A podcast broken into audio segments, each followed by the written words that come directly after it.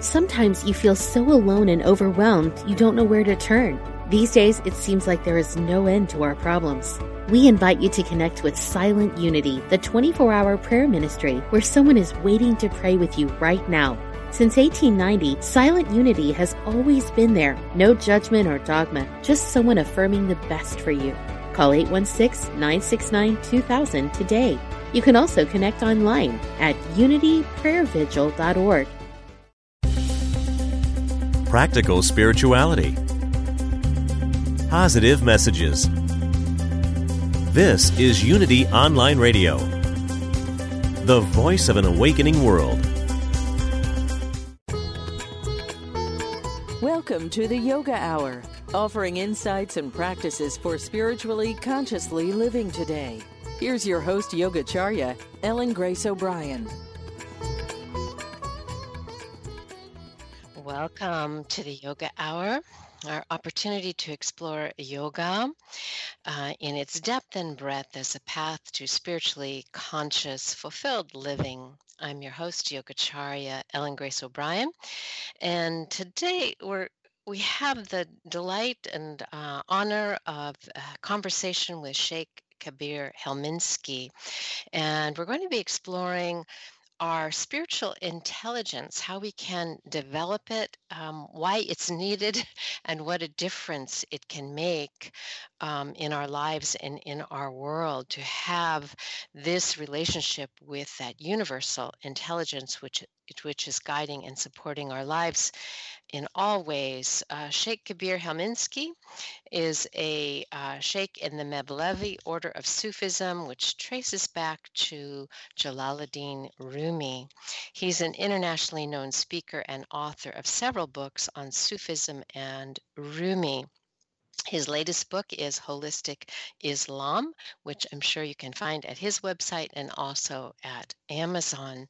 Um, and he has translated several books of Sufi literature, including his well regarded translations of Rumi. In 2009, Kabir was named as one of the 500 most influential, influential Muslims in the world. He and his wife, Camille Adams Helminski are the co founders and co directors of the Threshold Society. Their website is sufism.org.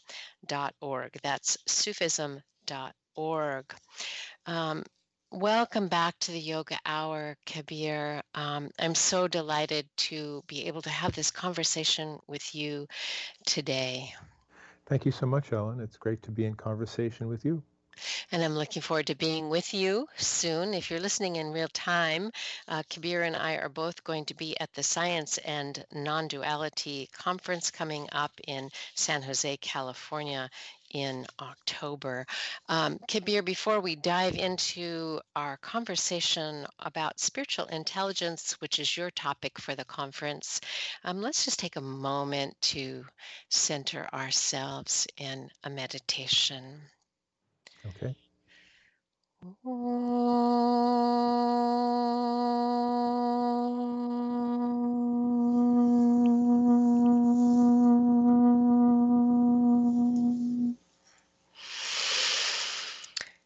with a good breath in and a breath out. In this moment, let us open our hearts and our minds to the infinite, to divine omnipresence, to that one reality called by many names that is the source the support and the substance of all that is right where we are right now. This divine reality is present around us, within us, through us. So, in this moment, let us simply move our attention from the periphery of our awareness into the depths just with the breath, breathing in, drawing attention and awareness within, breathing out, relaxing, surrendering to this present moment, letting go into it, just noticing, breathing in, breathing out. The blessing of this moment, cool air entering the nostrils, warmer air flowing out again.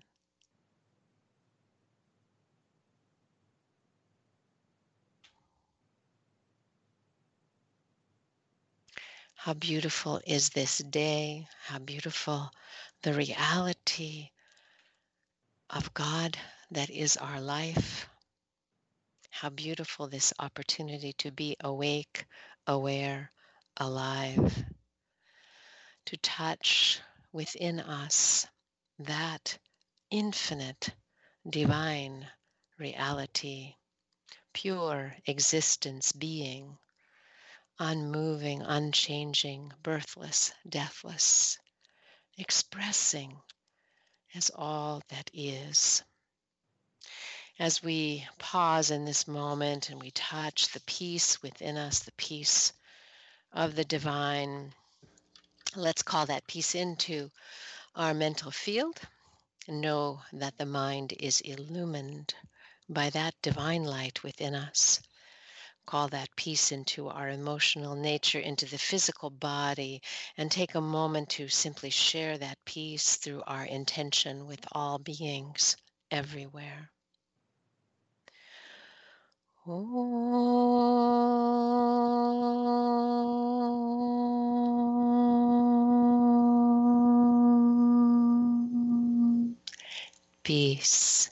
peace, peace.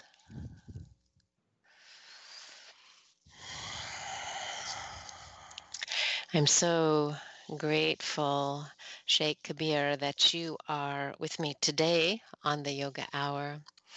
Uh, I'm sitting here at my desk with a stack of your books, which I thoroughly uh, love, enjoy, and am inspired by. I read them frequently.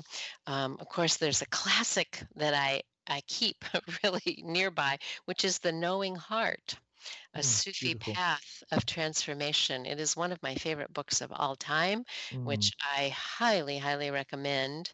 And uh, I also am sitting here with this beautiful, um, the Rumi collection. Um, which you edited some poems of Rumi, and also the Rumi Day book. Um, and there are many other books I know that you have done. Um, but I want to let you know that they are um, companions of mine uh, on a very frequent basis. So I hope our listeners will um, become aware of the rich. Um, the richness that you have given us through these books and um, take advantage of that. Um, we're going to be talking about um, intellect today, and many of the poems of Rumi that you've translated touch upon that. Is there one that you could think of that you'd like to share with us, or just any Rumi poem at all, um, we'd be happy to start out with. Uh, let's see. Um, you know, I'll recite one from from memory, uh, and it goes like this: Love is reckless, not reason. Reason seeks a profit, but love comes on strong, consuming herself, unabashed. Yet, in the midst of suffering, love is hard surfaced and straightforward like a millstone. Without cause, God gave us being without cause, give it back again. Gambling yourself away is beyond any religion. Religion seeks grace and favor, but those who gamble these away are God's favorites, for they neither put God to the test nor knock at the door of gain and loss. So this reminds us that love is the final criteria and that what he refers to as reason in this case is our calculating, strategizing, egoistic reason, which often gets mixed up with religion. But mm-hmm. the religion of love is something else. mm-hmm. Mm-hmm. It's not the religion of fear. It's not the religion of human calculation, of praise or blame, of gain or loss, but it's it's beyond all of that. And that's where ultimately this uh, spiritual intelligence might might lead us. And in a way, I have we have nothing new to say today. I'm sure this is all going to be very familiar to you and and uh, your listeners. But it's a way of uh, sort of putting a new frame around certain traditional ideas um, to help us see these things afresh. I want to thank you for that beautiful poem. And um, I understand you saying that, in a sense, there's nothing new. Um, but I also would argue and say that the mm, this mm, conversation, if we can be pointing to love with a capital L, is actually ever new. so, and so we have that paradox mm. uh, to to deal with a, a little bit, and um, so I thought it was, of course, very interesting that as we're uh, diving into this conversation about spiritual intelligence that you would read a poem about love, mm. um, which of course is perfect. But I'd like for you uh, to say some more about that if um, you think that's a good question. Um, hmm. Of course, it's a good question. Uh, it's, it's, the, it's the only question. It's, it's the greatest question. Uh, maybe to frame it a little bit, let's let's look at it this way. Uh, people say, "Well, what do you mean by love?" You know, love means different things to different people. To some, it's desire or even lust. To others, it's possession, attachment. Um, and one way to answer this question of what is love is to say, as Rumi said, every time I try to uh, write about love, the tip of my pen breaks. Every time I try to speak about love, I feel like a donkey's, you know, losing uh, my my uh, feet on a muddy trail. Um, so if Rumi could say that, who is mm. one of the mm. greatest exponents of love, uh, that's awesome he says that finally only love can explain itself mm-hmm. and the mm-hmm. mystery of love. Now, why is this? In order to explain something, you need something more comprehensive, more subtle, uh, with which to explain it. Explain it. Something, yes, of a greater context, of a, of a wider dimension. But Love, if love is in fact the final explanation of everything, it cannot be explained. It is finally the explanation of all of our lives, our experience, everything we long for, everything we struggle for. So it is our source, it is our road, and it is our destination. It is the most comprehensive reality and within that we're trying to work out the details you know as yeah. how how to uh, how to grow in our capacity for love. And in order to grow in our capacity for love a certain knowledge of love is needed. So love also requires knowledge. It's not just some uh, you know abstract cosmic oneness. It has its appropriate knowledge. Its its own metaphysics you might say uh, that we would do well to understand. So Rumi is also about the knowledge of love, not just the ecstasy of love, but uh, mm-hmm. how, how do we uh, know what is truly worthy of our love, for instance? One mm. simple example. And would you say then that the development of our spiritual intelligence, our, our spiritual IQ, it is the way in which we um, can learn about love? Yes. Um, what we mean by spiritual intelligence is to perceive and understand the circumstances of life from the highest spiritual reality. Spiritual intelligence is to perceive and understand our life from the highest spiritual reality. And just to kind of give a little map here, just to make it really clear, there are other kinds of intelligence. You have rational intelligence, which is a good thing to have. It's the ability to think clearly, to make distinctions, to define our terms. And you have emotional intelligence, which was, seems like it was only discovered a decade or two ago when books were written about it. Until then, nobody thought about it. But emotional intelligence is to be able to read others' emotions and to master your own and to perceive emotional nuance. So that began to be recognized, I mean, explicitly, relatively recently.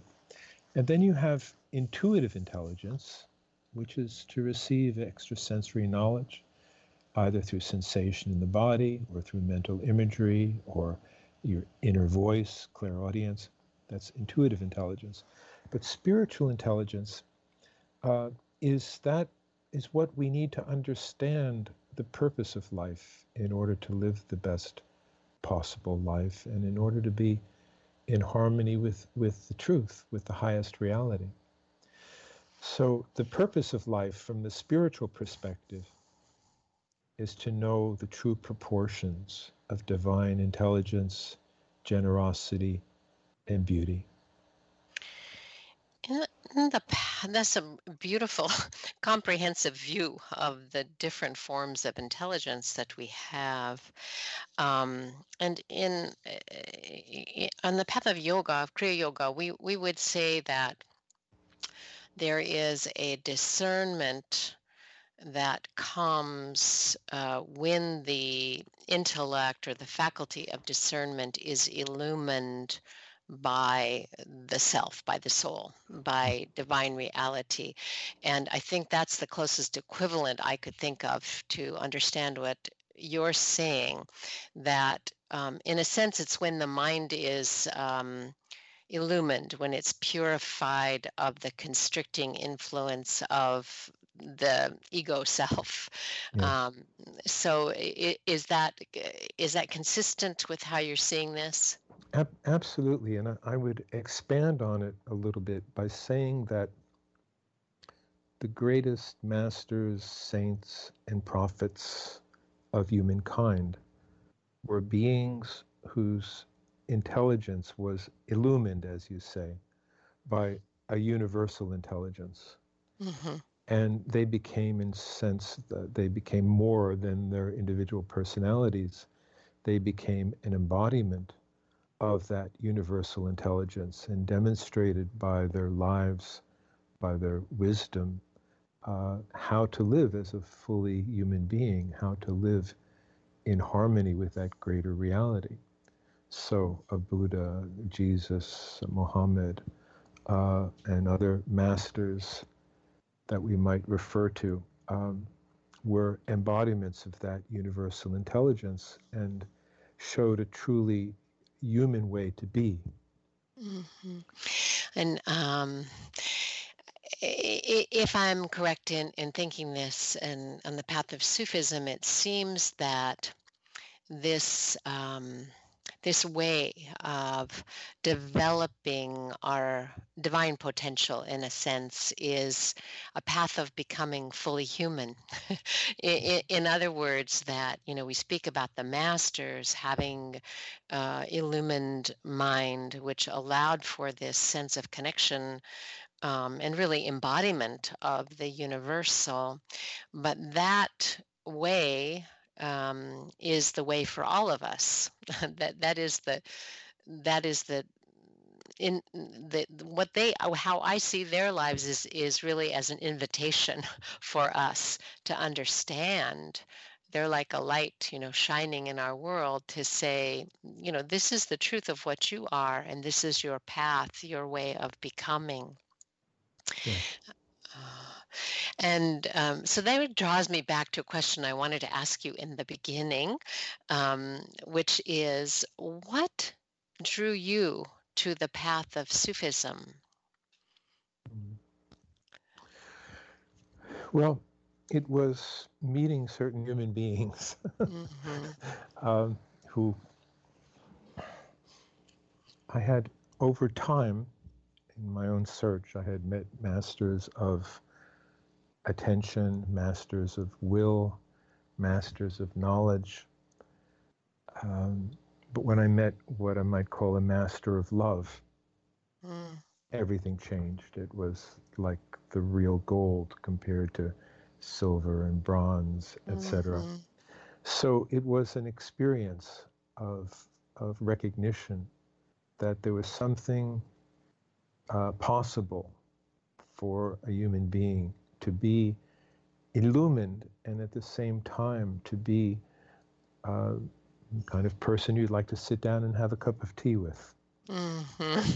Especially the kind of person you want to sit down and yeah, have a cup of tea with. Right, right. So it was seeing this humanness fulfilled. Um, and also, I was fortunate enough to have, uh, back in the 80s, to have met in, in Turkey mostly, uh, certain elders both men and women, who are like the last uh, closing chapter of the Ottoman period of spirituality. That is before the roughly 19, in Turkey, 1926, I think, uh, secular revolution, and when uh, a culture was traumatized and good things came out of it, but also uh, a way of life that had uh, a beautiful way of life uh, had been lived by Sufis in their Sufi lodges. So I met people who were of that period mm. during the last years of their life, and I glimpsed a beautiful quality, a refinement of relationship, a refinement of, of, of manners, of spiritual courtesy, of hospitality, uh, which has not exactly disappeared, but there, these were extraordinary examples of that. And to me, that was such an embodiment of this uh, truth and this, this love that the love itself was radiating so powerfully that it just melted us, really. Uh-huh. Mm-hmm. Uh-huh. Yeah. Um, thank you for describing that, you know, so beautifully and it was uh, obviously in your life a transforming love that you followed because of um, the way in which it you know uh, unfolded as the work that you and your wife Camille do in the world through the Threshold Society and also through um, you know the wisdom that has poured out in your books. Um, and so it seems to me that this is kind of the way it works. In other words, it's love itself that calls us to the path, whatever that uh, mystical path is that we find. You know, for me, uh, it was Kriya Yoga, for you, Sufism, but there is a love itself that calls us, and then uh, due th- to some grace, it happens. And uh, then we um, if we're fortunate, you know, we follow that, and it is a path then of uh, development for us, um, a way to become more fully human and divine all at the same time. Um, So, you know, part of the conversation, you know, uh, as we get ready to um, participate in this uh, science and non duality conference, of course, is this whole thing of non duality. And uh, when we speak of love, that one that we can't really describe, it the crux of that, of course, is is non-duality. Um, so, could you talk for just a, a moment, uh, as we really have just a couple minutes before the break, about that non duality that we can't talk about? Could you talk about that? you know, um, I think there is a way to talk about non duality that is quite simple and resolves a lot of issues. And it's something like this that every beautiful quality that a human being has, consider our consciousness, our capacity for love, our capacity for generosity, for courage, etc. All of these beautiful qualities are sourced in the divine.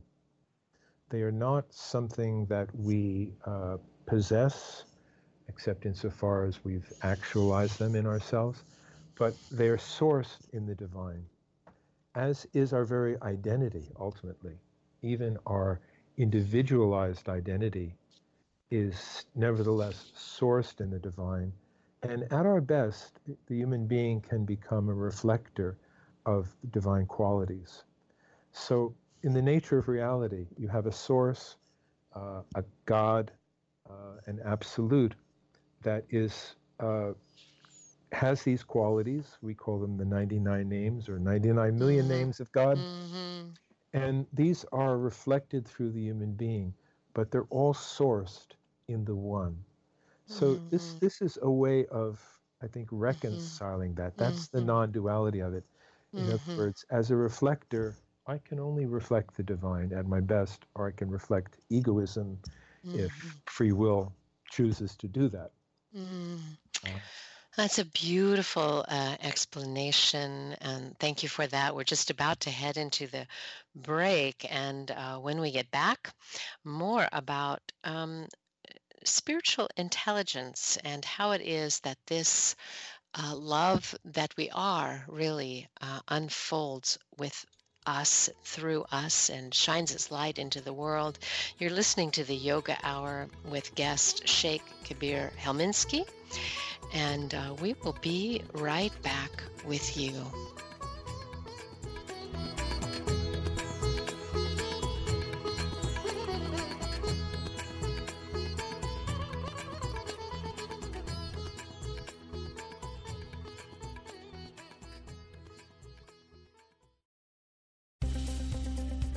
practical spirituality, positive messages.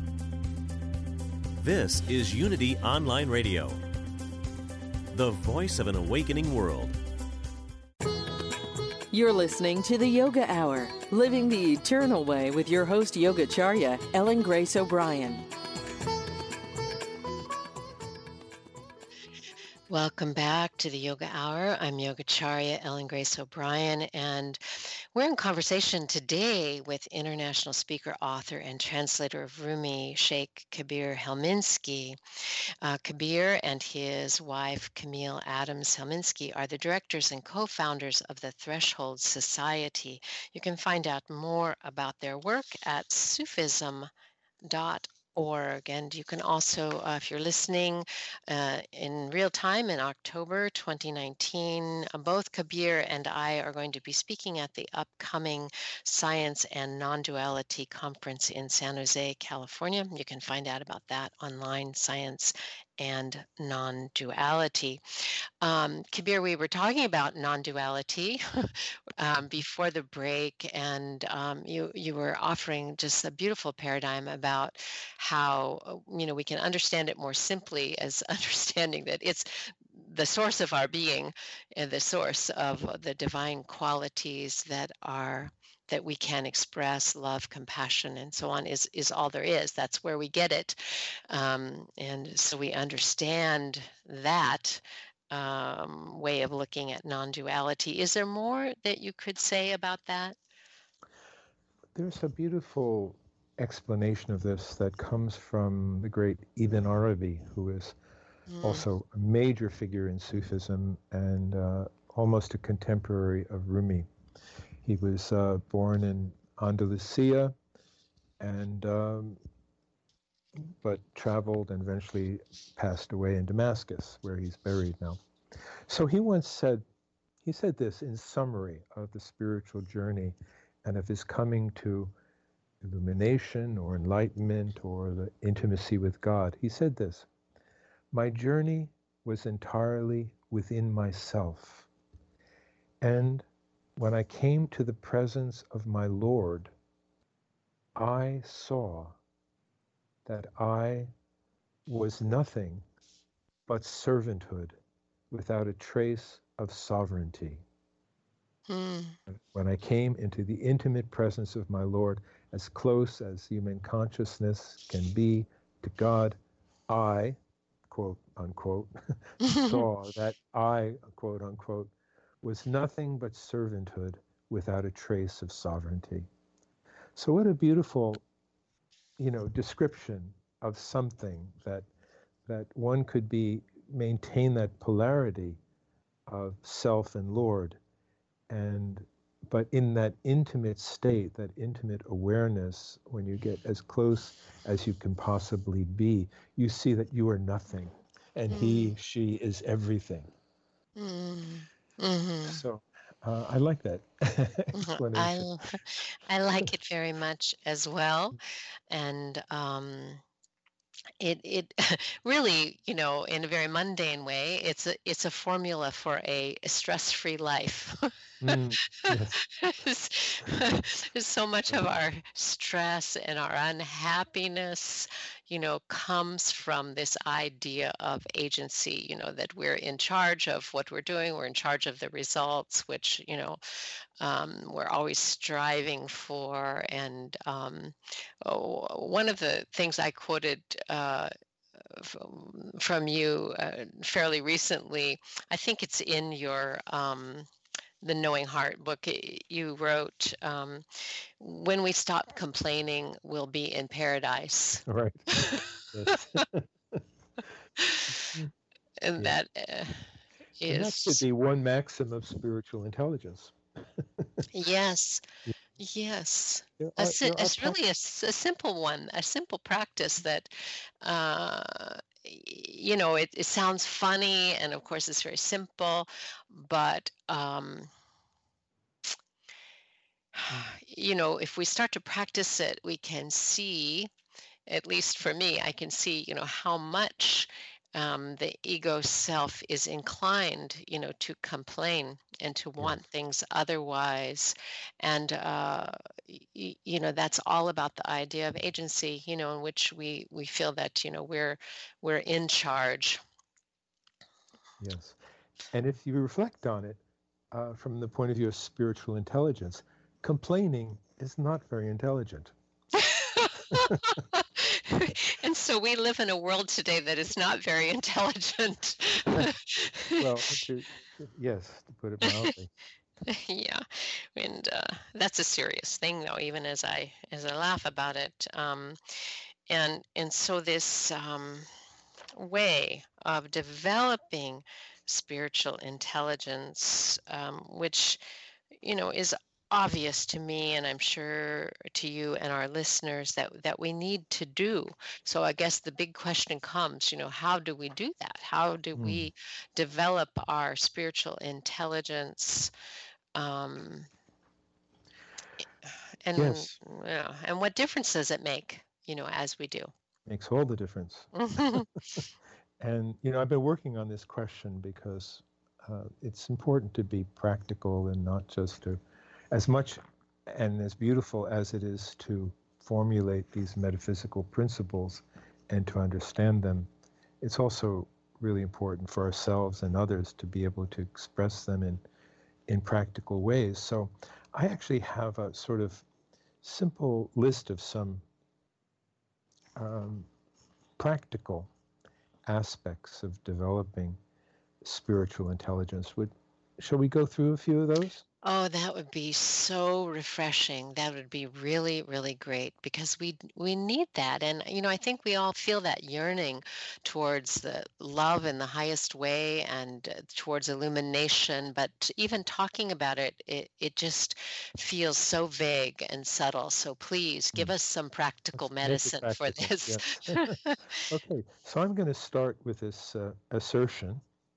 Humility is the foremost act of worship.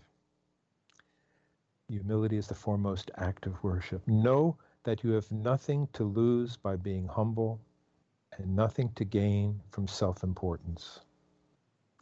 So, if we begin with humility, and by humility, we don't mean having a low opinion of yourself, we just mean a kind of uh, uh, feeling no need to impress, feeling no need to uh, underline your uh, your qualities.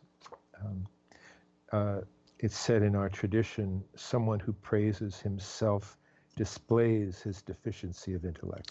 that is absolutely true.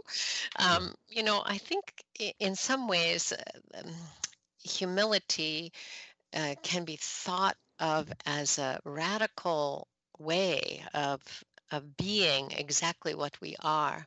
Mm-hmm. And it's not, um, you know, people often think of it as a low state, and we could certainly say that, but also it is um, the highest state because, in a way, it is being empty of ego self, in which the divine can then be more fully present uh, yes. through us. Yeah. Yes, exactly. So it's it's also an awareness of our need for the divine.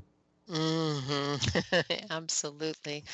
Um, yeah, so that could be our whole conversation in, in terms of how we develop humility, and perhaps we don't even develop it um, because the more we try, the worse it gets. So, what would you say about that? Well, we go to another principle, which is be an objective witness, mm. not a mm. biased reactive observer. Mm-hmm. And um, so, you know, the God is looking for objective witnesses in this world, the one whose testimony can be trusted in the court of divine truth. And so, if we're always distorting things based on our own, um, you know, self-importance, our own uh, desires, we're not an objective witness and we're not seeing ourselves we're not seeing anything as it truly is right mm. yeah in yoga we talk about that as non-attachment to views yes. you know we have to realize of course that we have a view um, that's sort of um, difficult not to have a view. Um, but if we can recognize that it is just a view um, and not be attached to it, then I think we can be moving in the direction of being an objective witness. Yes, yes, good. Yeah, so having a perspective on what we see and mm. not being overly identified with it. Okay, another principle, very important principle that I think will also, all of these principles support each other, by the way. Mm-hmm. So the mm-hmm. next one is remember your death. Oh, yes. so lessen your attachment to false values. Oh, yeah. Um, beautiful, um, beautiful. I just came across um, a reminder from the old um, Carlos Castaneda books where he has a line in there where um, the the shaman says, you know, if you're if you're looking for wisdom, imagine your death uh, on your left side, and uh, turn to your death and ask, you know, inquire about the choice you're about to make, mm-hmm. and um, you know what. Uh, what is the right choice and uh, you can consult in, in that way mm-hmm. and i thought that was such a powerful practice yeah mm-hmm. yeah that really that adds another aspect to it mm-hmm. that's what i mean these are universal principles and we have reflections of them across traditions mm. okay so the next one is solve your problems with love mm. when faced with a problem ask whether love might be part of the solution. Mm-hmm. Mm. And because we try lots of other things, you know, have you ever tried anger, for instance, mm-hmm. to solve your problems, or mm-hmm. you know, or righteousness? Or, righteousness, that's my favorite. Like yeah. Being right, which has a terrible price all the time, but you know, I, I notice that sort of default of just clinging to. I, I think I'm right about this. Um, which doesn't really bring anything but pain. So, um, solving our problems with love, and it seems to me when I've done that, it's simply a way of creating a space outside of that ego driven motivation, you know, to be right or to be attached to my view and so on. Um, I don't really know how to solve a problem with love, but I know that love knows. And so for me, um, that practice is more like just inquiring what what love might bring you know what what love could bring to that situation so it's asking the question yeah. Yeah yeah that's the only way i know how to do it. Is there and, another way? Well it's no you're being realistic and that's good. I think we should be realistic that we are not necessarily beings of unconditional love all the time or maybe not even very often. Mm-hmm. so at least to stop and ask that question and but we may find within ourselves more love than we realized. And we may find that love is a power just waiting to be called on. Hmm Yes, I love that. I believe that. It, uh, yeah, and that is kind of mm, that corresponds with my experience of being in that place of not knowing. You know, you have a problem. Problems are difficult, and so if you can ask the question, you know, what would love bring to this situation? Yeah. Um, I like the idea and the, well, really the knowing that love is there as a power that will reveal itself given the right environment for it to come forth. And usually the time, you know, the, the space. we have to mm. create the space and the time for it to reveal itself. And there's a, a background to this, a metaphysical context, which is that love created us, you could say, in order to be known. That mm-hmm. the, the reason for the creation of the worlds, the seen and unseen worlds both, is to for love to be able to reveal itself. So love loves to be known. The whole purpose of life is mm. for this love to be known. So everything is working toward that and there are obstacles and sometimes and and painful challenges uh, and uh, catastrophes and but it's in this total context of life from you know in all of its aspects that love is most completely known comes, comes that the unconditioned world comes into the world of conditions and mm. limitations and that love and here's the most amazing thing love can even love the unlovable. Mm-hmm.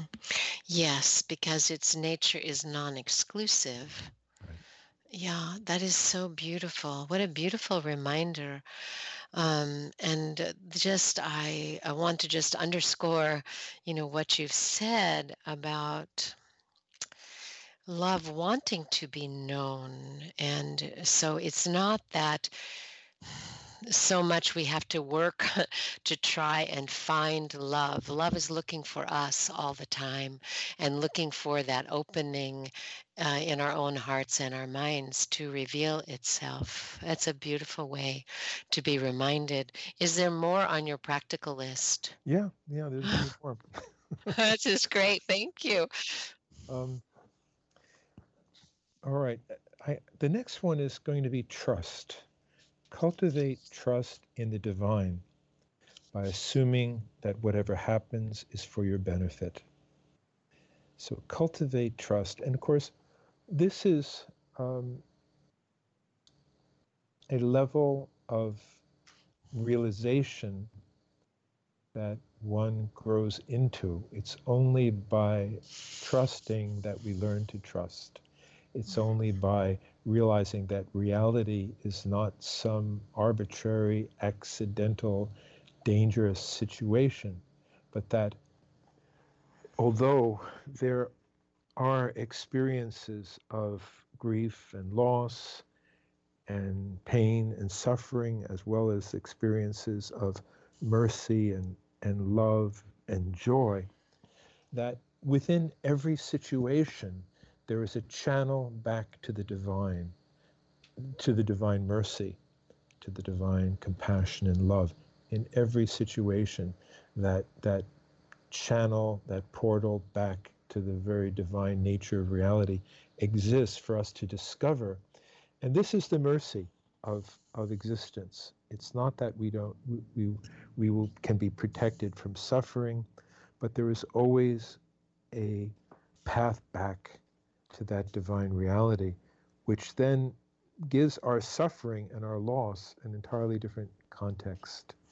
Uh, it's no longer the suffering itself is no longer the context overwhelming us, but we see that no, despite this, there is divine love and nurturance and, and support. So trust, again, trust is intelligent. It's not wishful thinking. Trust is uh, trust is a measure of our perception of reality. Because if we were to truly know the nature of reality, which is beneficent and merciful and, and nurturing, then we would realize that trust is the intelligent uh, posture, shall we say. Trust mm. is the mm. intelligent disposition as opposed to mistrust, um, cynicism, mm. uh, paranoia, fear, all of those mm-hmm. things. Which is all indicative of not, well, it's indicative of a lot of things a lack of surrender, uh, humility, um, um, but also it's indicative of not seeing the bigger picture. So yes, it makes perfect sense that trust uh, would would um, connect to our spiritual intelligence is trusting something greater at work in our lives even in times when we cannot see it yes yes mm-hmm. and there's um, there's a teaching in Sufism, and I'm sure you can adopt it. Any, anybody can adopt it. It's simply this in all that you do, seek the protection of God. Mm. In all that you do, seek the protection of God. So this becomes a, a relationship, a continual relationship and you could say, "Oh my God!" You know, when you're in, moving into Prophet Muhammad used to say when he would come to a, a new place, a new town, and he would say, uh, "Oh my Lord, uh, protect me from whatever harm there may be here, and do not deprive me of the benefit of what may be here." Mm-hmm. So there was an acknowledgement that in every situation there's possibility of some harm, but also the possibility of, of goodness. So you call upon your sustainer, your you call upon that divine reality to say, you know, to intentionally to say, uh, I ask your protection. Mm. Who else? Who else am I going to ask? Mm. No one. And it seems to me that that practice is also one of simply heightening our awareness of living in that reality. Um, you know, instead of being uh, wanderers, you know, on our own, to know that uh, we are dwelling in that presence. Um, that's a beautiful way to remind ourselves of it. and, you know, to begin in that name and in that power. Um, of love. Yes, yes. And you know, I think the hardest thing to attain perhaps is sincerity. Mm. And that and yet we have to work work toward it. And we have a relationship with God. Are we going to uh, be true to that relationship? Are we going to trust that relationship? Or are we going to hedge our bets? Are we going to, you know, uh, sort of calculate and uh, you know, play games with God, bargain with God?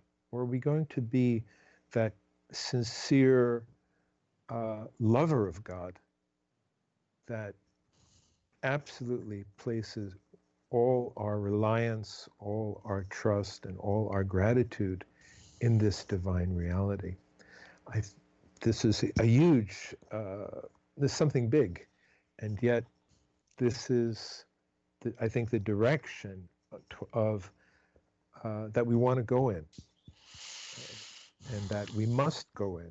And mm. humanity, by the way, humanity at this point, we're so far from it. But what, considering what we're facing right now, my dear Ellen, and everybody who's listening to this, uh, humanity needs a spiritual uh, reorientation to face mm.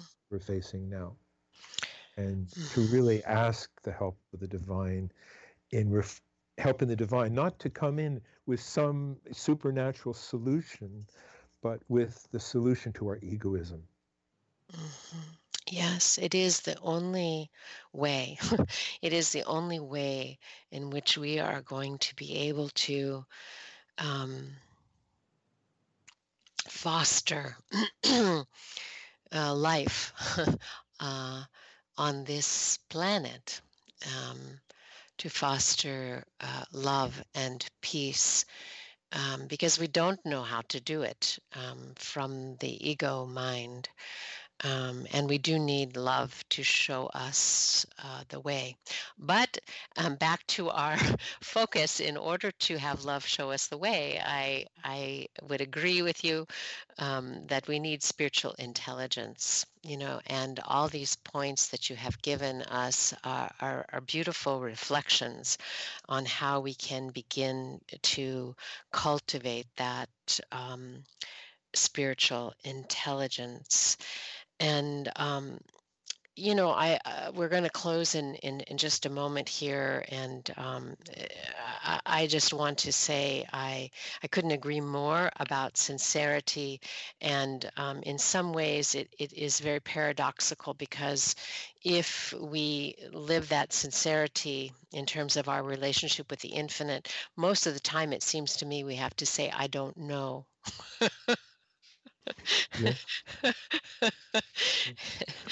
And Mm.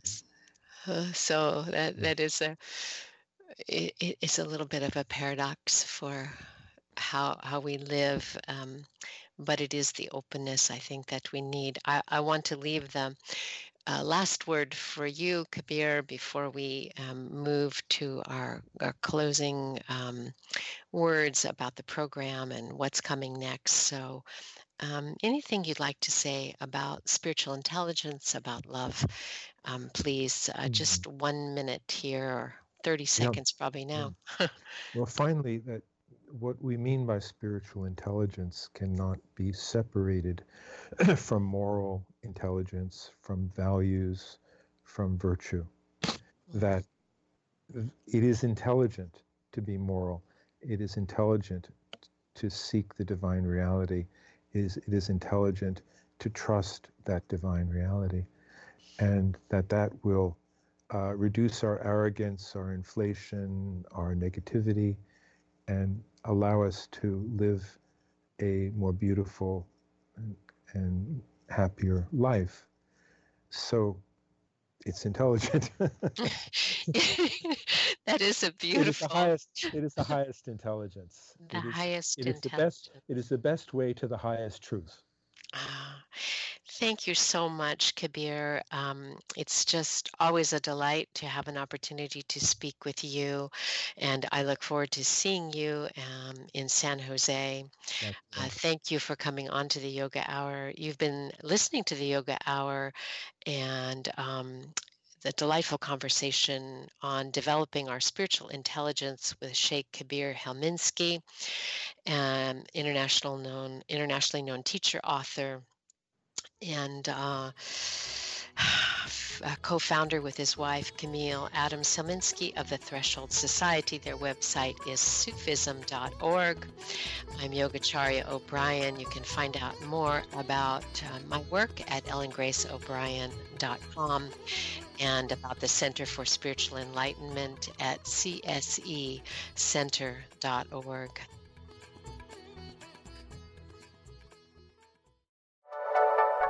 Thank you for listening. This is Unity Online Radio, the voice of an awakening world.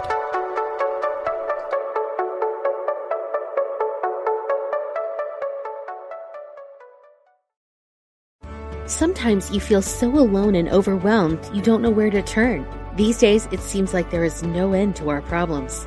We invite you to connect with Silent Unity, the 24 hour prayer ministry where someone is waiting to pray with you right now. Since 1890, Silent Unity has always been there. No judgment or dogma, just someone affirming the best for you. Call 816 969 2000 today. You can also connect online at unityprayervigil.org